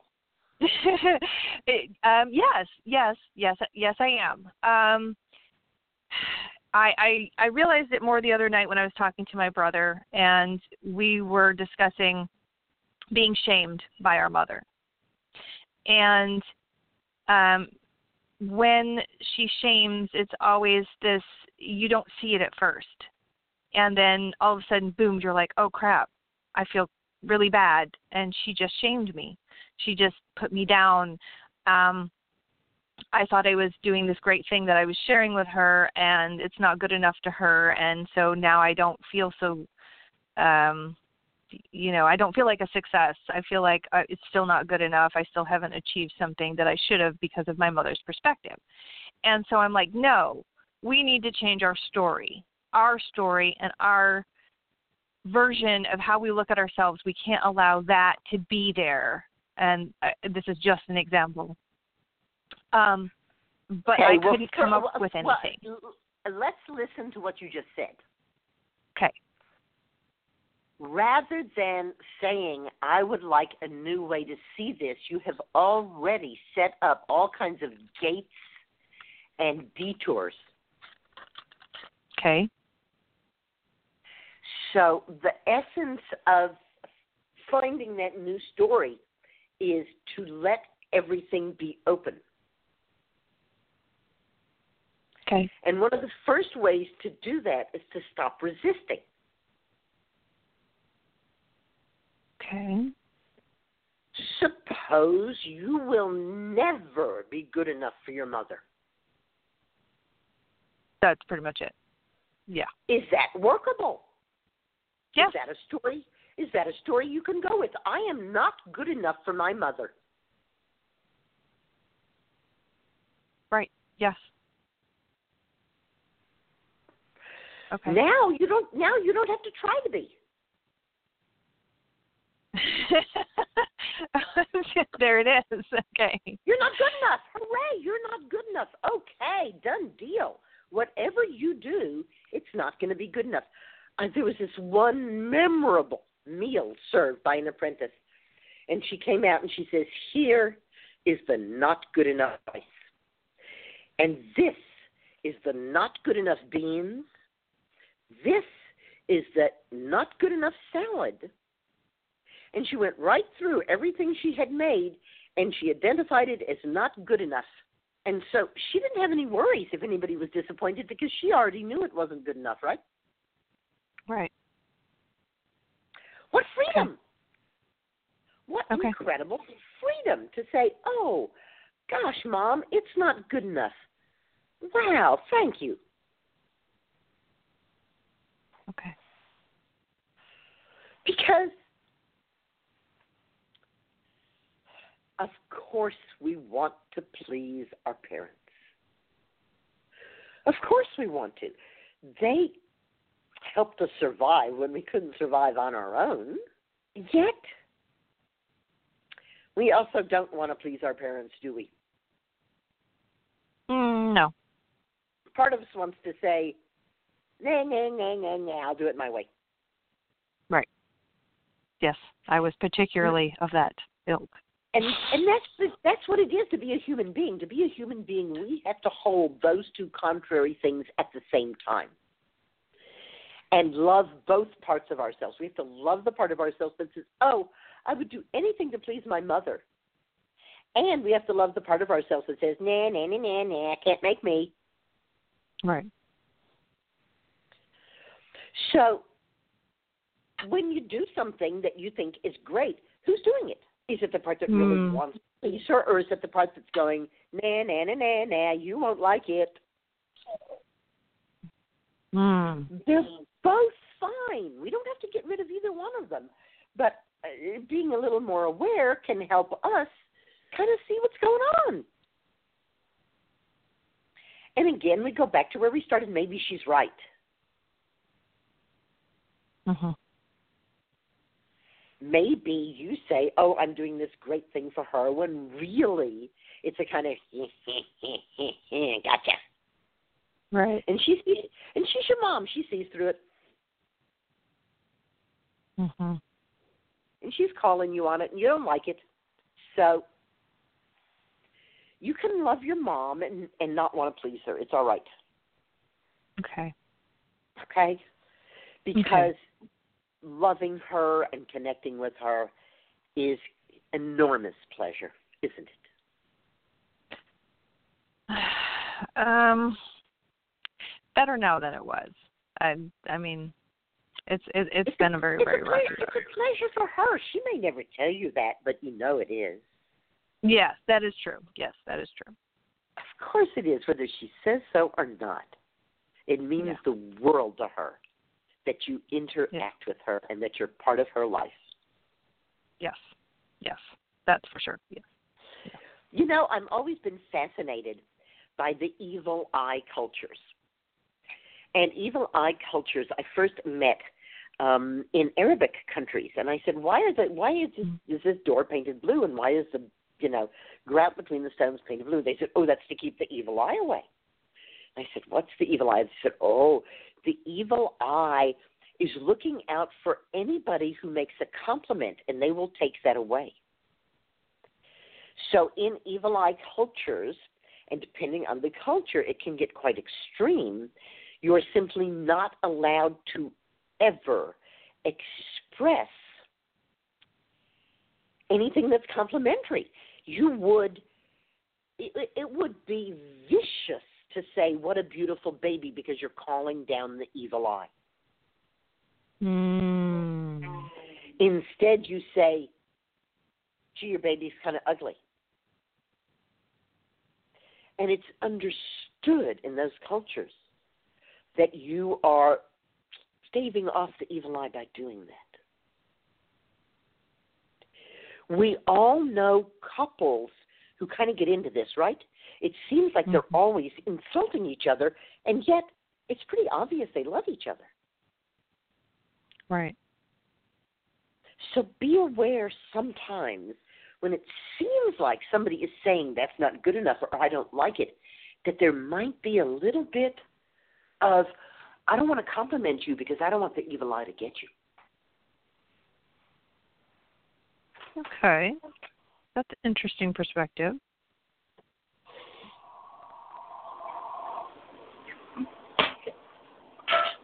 Hmm. Hmm. Okay. Yeah. And, oh my goodness, I see that I am one minute late in introducing Shonagh. So I'm going to say goodbye and green blessings to you and tell everybody that Shonagh Home is a shamanic therapist, a teacher, an author, and a poet. Her specialized private sessions and retreats assist clients to break chronic self defeating patterns and move into empowered personal sovereignty. Home is an international public speaker on the subject of visionary shamanic spirit medicine. She's a voice for the stewardship of the honeybees and an expert on traditional foods. Among her many books are Ix Chel Wisdom, Seven Teachings from the Mayan Sacred Feminine, Love and Spirit Medicine, Poetic Whisperings, I'm sorry, Poetic Whispers from the Green Realms, and Honey Bee Wisdom, a modern Melissa Speaks. Welcome to the show, Shonagh. Oh, thank you, Susun. It's so, so nice to be here with you. We're so honored that you've come to spend time with us tonight. You know, I know exactly what you mean by a modern Melissa. I bet not everybody does. Can you explain that? Well, Melissa is the Greek word for honeybee, and the Delphic oracles, the oracles of Delphi, were at one time uh, known as Melissas. It was a, a almost like an, a term of endearment for oracles, but it means honeybee, and so and so uh, I think of myself as uh, at times of, as a kind of modern Melissa or priestess of the honeybees. So so yeah. Okay, fantastic. Now you know the honeybee. It's a kind of odd thing because the honeybee doesn't belong in North America. No, I know. Yeah, they're they're they're from Europe originally. They're from Europe. They're an invasive mm-hmm. species. Well, that's one invasive species. I'm very. I will welcome with open arms. well, I, yes, I will right. tell you. I will tell you, as I have been telling people for the past 15 years, as there are fewer European honeybees, what happens is the Native American bees come back really strong, and they're much better pollinators. Uh, you know that makes perfect sense. Mhm. Mm. They they cannot be. What's the word we want to say? You know, wild honeybees. They're wild. Mhm. Mhm. Honeybees. Yes, kind of honeybees talking about are really hooked around, domesticated. You know, what we've got is one or two farms that grow all the almonds for everybody. Yes. And when Mhm. all those Mhm. almond trees bloom, there's no hive of honeybees that can deal with it. So we have to truck a thousand hives of honeybees from Michigan to California. Mhm. Mhm. And that's Yes. not good for the honeybees. No, it's draconian, but it's like factory farming for honeybees. I mean, the, the whole Right. yeah. So when people terrible. say if the honeybees disappear, our food supply will disappear, I say balderdash. There's uh, Oh, plenty of food. There was plenty of food, and you, as a wild food expert, know that there was plenty of food without any European honeybees at all. Yes, yes. And I would say, however, with all the spraying of, of these chemical pesticides, that those are wiping out not just the honeybees, but they're doing really grave damage to the native bee, bees as well, and all pollinators. So that's something all, to think all about as well. pollinators, absolutely. We don't think that it's the studying so much that's getting the domestic honeybee as the endemic chemical. In other words, the chemical that is coated onto the seed so that that chemical is now expressed in every single part of the plant, including the pollen. Right, those are neonicotinoids. They're just And there are a lot of places in Europe that simply have banned them because the honeybee is wild in Europe. It belongs in Europe. Mm. And they don't Mhm. they really don't Mhm. want to kill off their honeybees. We don't want to either. And it's No. it's, interestingly enough, it's one of the reasons that I moved to using red clover rather than alfalfa. Most of my early teachers hadn't even heard of red clover. They used alfalfa. Huh. And alfalfa was one of the first seeds that was treated this way, with the Mm. seed being coated in herbicides and pesticides. Wow. Wow. And Oh, my I said, how, how can I possibly use that as an herbal medicine? Right. Whereas red clover grows wild, so I feel safe with that. Oh, you know, I I think that it is so important that we honor the pollinators. Thank you for being a Melissa, whether you're an old Melissa or a new Melissa. Mm-hmm. It is so important. You also write poetry, yes? Yes, I do. I do. Yeah, and, and it's very some- inspired. At some mm-hmm. point in our conversation, I would love to hear one of your poems, if that's at all possible.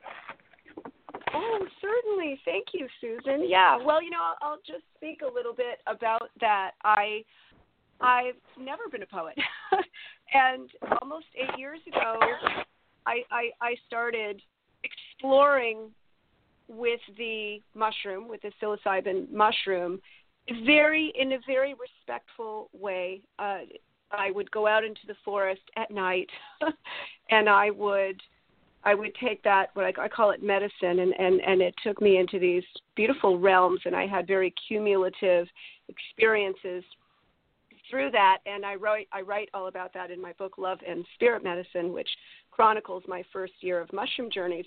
But what I noticed was happening beyond that was I was I was receiving poetic downloads. And and so and and it would come in perfect poetry perfect rhyming no editing necessary.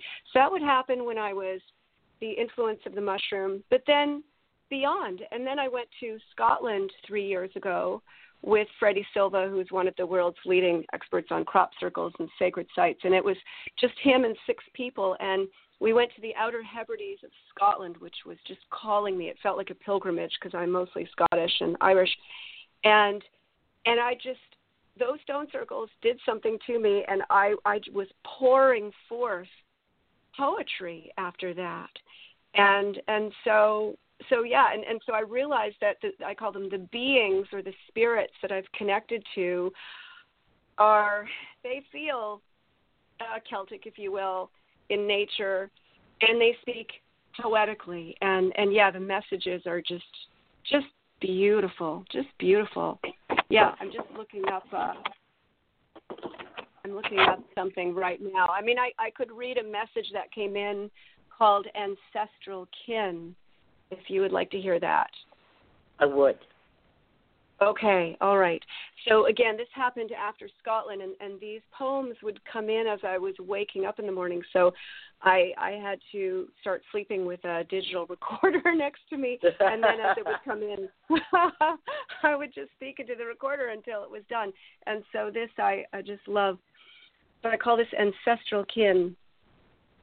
I feel a soft light pressed in close, insisting that I hereby know that I am flanked by kindreds wise. They're here to help me realize that this has been my mind's creation.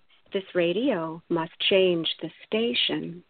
This one must be ready for, for most don't even know this door even exists, yet it remains accessible on earthly plane.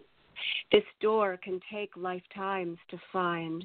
So hidden is it in the mind, for everything is metaphor. The Holy Grail, a symbol for a deep held secret portal door.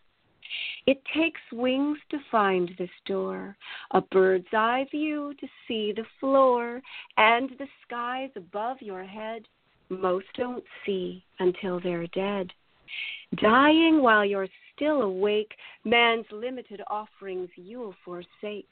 You've called in winged ones of light for restoration of your sight. We've placed among you many friends. On this sojourn, they help you tend to matters of a deeper nature. Their encouragement ensures that you'll stay long enough to win the treasure hidden deep within. This a place where you can meet folk whose essence is noble. Now, this is found within the mind. Is it not said you greet your kind through a meeting of the minds? Cultivate that fertile soil, inner garden where you soil. You are in a unique season where Earth's people have lost reason. Bring your bounty to the table. Share your gifts now to enable others to act and to see and to act. You must now engage with tact. They cast spells laid out for fools. In higher mind, you hold the tools. Call to mind the winged one's view that takes you out of sorcerer's stew. Rigorous practice happens now. Harness your thoughts and train them how to rest in silent quietude so you can supersede that mood and open within the temple doors that are found on higher floors. Nature helps you find this place. Through the beauty of her face, you're inspired deep within. It's there you'll find ancestral kin.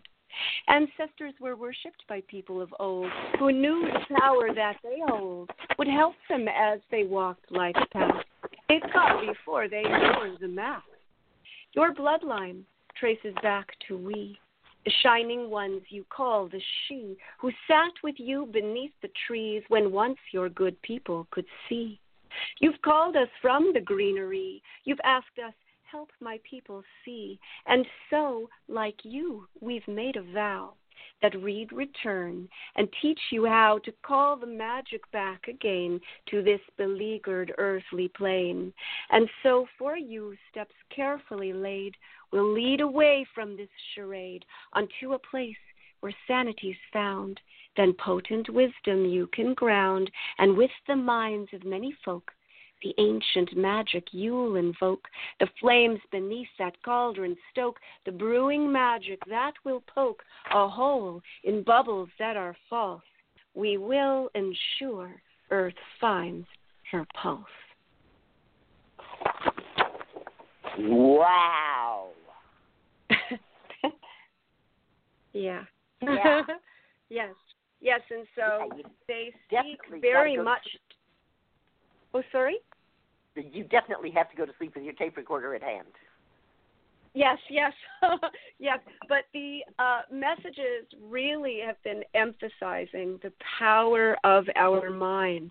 That the hid, the Holy Grail is within the mind, and that the mind is a kind of magic wand, if you will. Uh, so it's that that just incredible power of how we think, and then on top of that, how we speak. And and so yeah, this has been a profound gift from years of very reverent, uh, respectful work with the mushroom. I've, I've been gifted with these beautiful wisdom beings. Yes, sometimes an apprentice will say to me, "Oh, you're so picky about words," and I go, "Uh huh, I am." And there's a reason. yes. There's Mhm. a, there's more than one, but I'll just tell you, there's a reason. Yeah. Yeah. Yeah. Of course. Yeah. You're Yeah, absolutely, absolutely. right. Yeah, yeah. Yeah. That's that's that's part of what the Melissas know. Is that to speak the word is very big magic. Very, very That's big right. magic. And exactly, and that's why there's that that old saying. It's it's really more of a statement. My word is my bond, and a Yes. bond is a promise. So every time you speak, I explain to people when you say that you're making a declaration. So be careful what you're declaring, you know. So people who, you know, just start berating themselves, you don't realize you're speaking that out into a magnetic field, and then the field abides. So people wonder why the same thing happens over and over, you know. It really does begin that change within and it begins with the with the mind. Very powerful, very powerful wand that we've not been taught how to use. So, in fact, the beings, the mushroom being said to me once, there is a user's manual for that mind body complex you are in. You've not been given it, but some of you are going to figure it out. Of course, that's all. They just give me a little clue. Yeah, and then that piques my curiosity, and I start Wow. I start digging. yeah. This is Susun Weed, and I'm speaking with Shonagh Home. You can find her at www.shonagh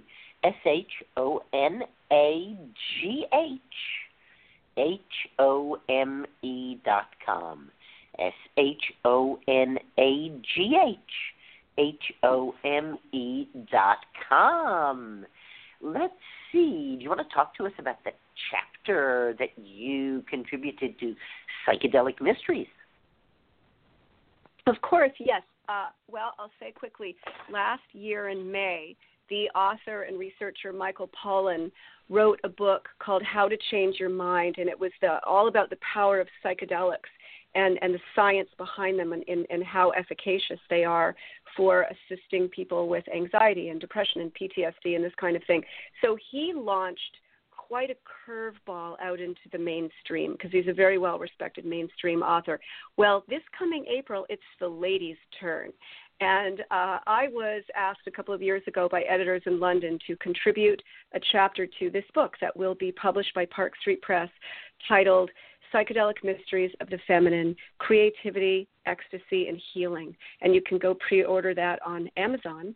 And so my chapter was on the modern medicine woman because that is what I consider myself to be, just as you are a medicine woman, Susun. And so, yeah, so, so, and I, I, I think of the medicine woman, you know, I really, I think of her as a kind of emissary for Mother Nature.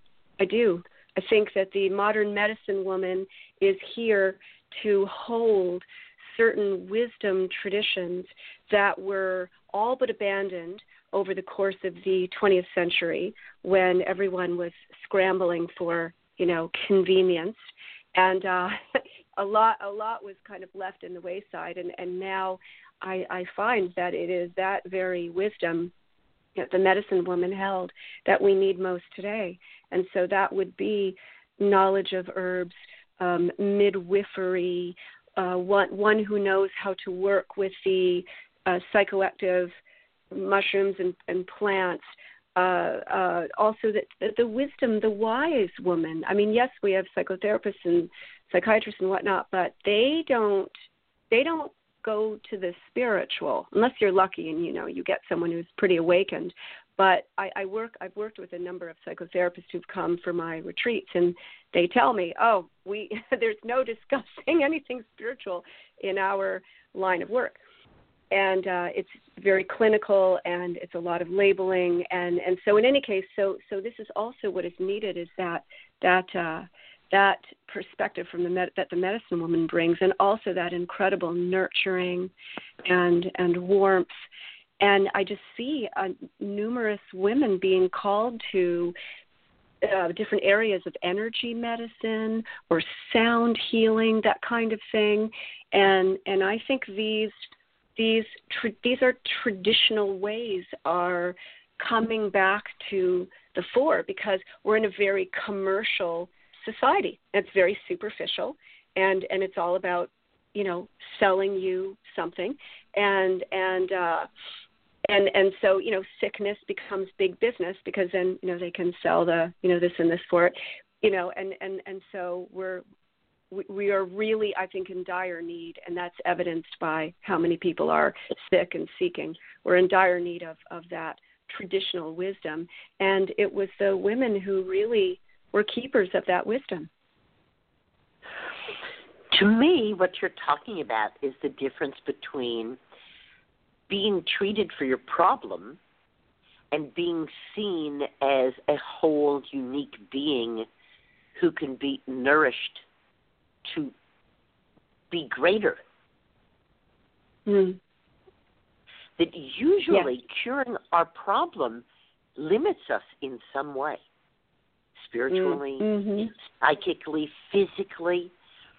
And if we can, you are so beautifully saying, if we can find that door and change the story of what's going on, real miracles can happen. And that's the Absolutely, realm that's the realm of that's the realm of the medicine woman. The medicine woman, like the midwife, stands at the door between ordinary reality and miraculous reality. Mm. Yes. Gosh, that's beautiful. Yeah, that is that is so true. Yeah, and so this is uh I, I see that we, we, we very much need this. And you know, it's interesting when you were uh talking about if if we cure it outright we we miss something. I, I remember being in crisis once and a very wise friend of mine said, Shonagh, do you see the Isis in crisis? And I was like, oh my God, Isis being here. so I love that play with words. And and so yeah, that these these challenges become our greatest teachers because they will lead us into areas of exploration that we would not have gone in if everything were honky dory. You know, I mean, they really call us to seek deeper and and go deeper within ourselves as as well. Absolutely. If we have access to that medicine woman who tells us that's an okay thing to do, instead of the ordinary reality, which is, oh, you're sick, you have to get better. Yeah. Yeah. Well, exactly. Well, that's uh, the, the beauty of technology, I must say, and the beauty of podcasts. It's really the great equalizer because, gosh, Susun, I mean, when you and I were younger, all we had was the, the television or the television, and with its mainstream programs and media, and, and that was it. And, and if you were lucky enough to get out there somehow and, and be seen, great. But nowadays, this is so amazing what the podcasts are are making possible because you know you you can listen to really fascinating people and real people and and and so it's a wonderful i think platform also for the medicine woman because we are able to get our word out there so people can find us and and we can find each other really quite something it's the light that's the light side of technology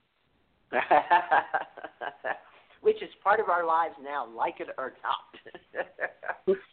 so that's, That's the so modern true. medicine woman. The modern modern medicine woman is available virtually as well. Mm-hmm. Precisely. That's exactly right. and and Right. I think she is for these very old traditional she's or or she's anchoring that into this modern world. Extraordinary crazy styles that people know. So in fact I, I think hmm?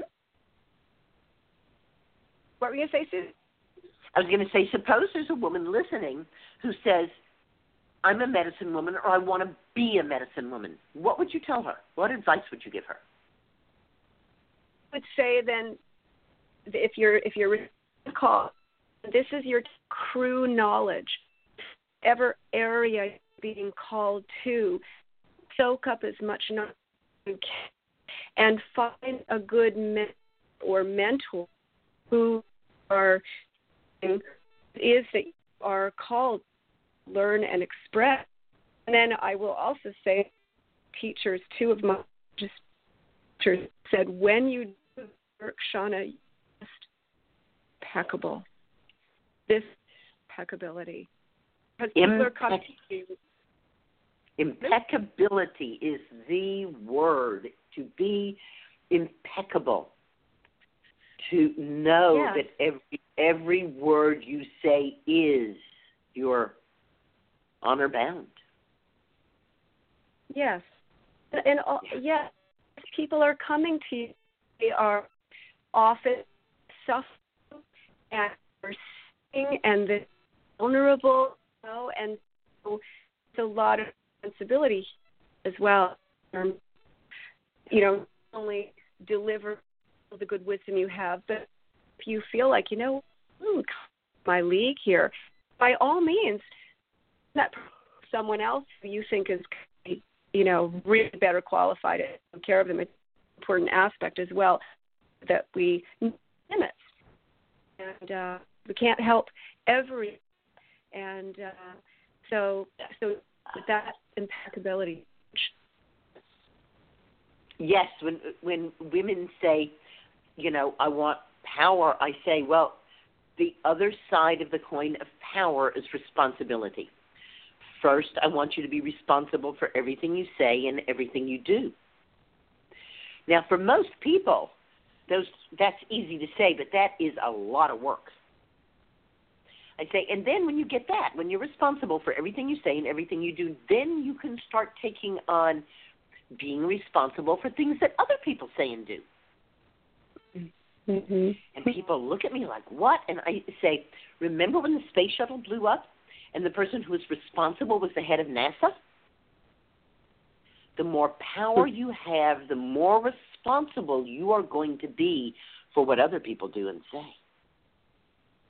Yeah, that's right. It does reminds me of something else I tell my clients is that you can forgive yourself for earlier mistakes with with the understanding of you don't know until you know. You were in a different mindset back then, but once you know, once you have knowledge, then that's it. There's you don't get you no longer get to make excuses for your failures or whatever. Once you know, there's responsibility with that knowledge and you are held to a higher ideal, just like the initiates of old were, of course.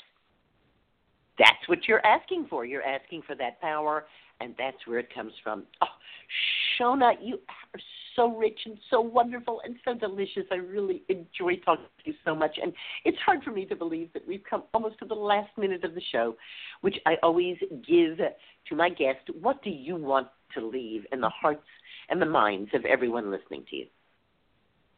that magic is real and it lives inside of you and the holy grail is inside your mind and let go of everything that you've been told and start opening yourself up to the deeper truth of of what you of what you carry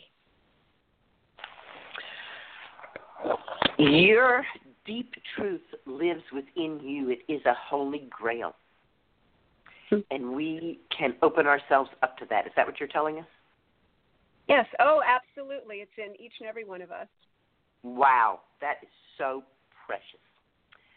Thank you so much for helping me reweave the healing cloak of the ancients. And again, find her at www.shonagh H O M E dot com, Shonaghhome dot com. Rebecca, thanks for helping me restore herbal medicine to its rightful place as people's medicine. Green blessings to you. Lots of love to you, Justine and Monica Jean. They went surfing this morning down in Costa Rica. Oh, those lucky girls. And green blessings to everybody. I'll be back with you next week. Good night. Good night, everyone. Thank you. Good night. Thank you.